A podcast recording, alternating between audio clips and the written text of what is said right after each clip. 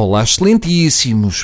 Ora, uma enfermeira do Hospital de Santo António e uma outra do Hospital de São João contaram ao Jornal Público que tiveram de comprovar que estão a amamentar, espremendo leite das mamas em frente ao médico de saúde ocupacional numa consulta que conta para poderem continuar a ter horário reduzido. E é isto. Chegamos aqui. Já só se notam vestígios da civilização que já fomos. Ou seja, em pleno mês de abril do ano 2015, este é o belo país onde o primeiro-ministro recusa fazer strip financeiro por causa de ajudas de custo de uns milhares, mas onde as mães que amamentam têm de mostrar as mamas quando o governo desconfia delas. Estamos tão bem num lugar em que o Ministro da Saúde desconfia de trafolhice na amamentação e obriga a espremer mamas, mas o Banco de Portugal, se desconfia de banqueiros, não pode espremê-los nem um bocadinho. Portanto, se dão ao Hospital de São João a capacidade para espremer mamas, por causa de reduções de horários, deem ao Banco de Portugal a vontade e a capacidade para mandar espremer testículos de quem dá mesmo prejuízo a este país. Segundo o que foi informado, uma das propostas do hospital era a enfermeira amamentar o filho em frente a uma enfermeira. Isto é muito bom. Mas imaginem se era alguém que estava de baixa com um problema na pilinha.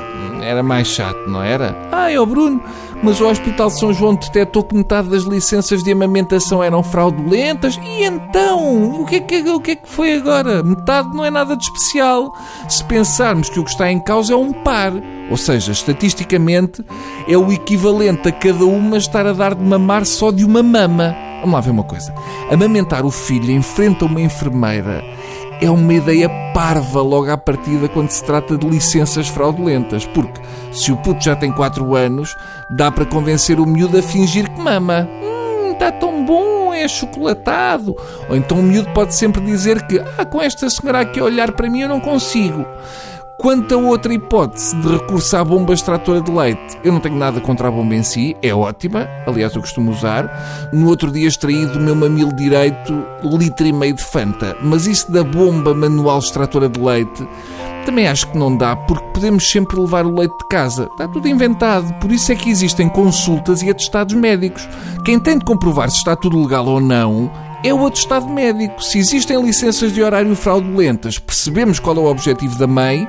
Agora, a do médico que passava os atestados só se era para poder continuar a ver mamas. Resumindo, corrijam quem passa os atestados, apertem-lhes o que for preciso, mas deixem as mães em paz. É lamentável, são estes governantes choininhas para conseguirem dar mau nome a uma conversa sobre mamas. Podíamos estar aqui a falar de mamas e a gabar a sua existência e andamos nisto. Senhores governantes, tirem as mãos das mamas que vocês estragam aquilo em que mexem.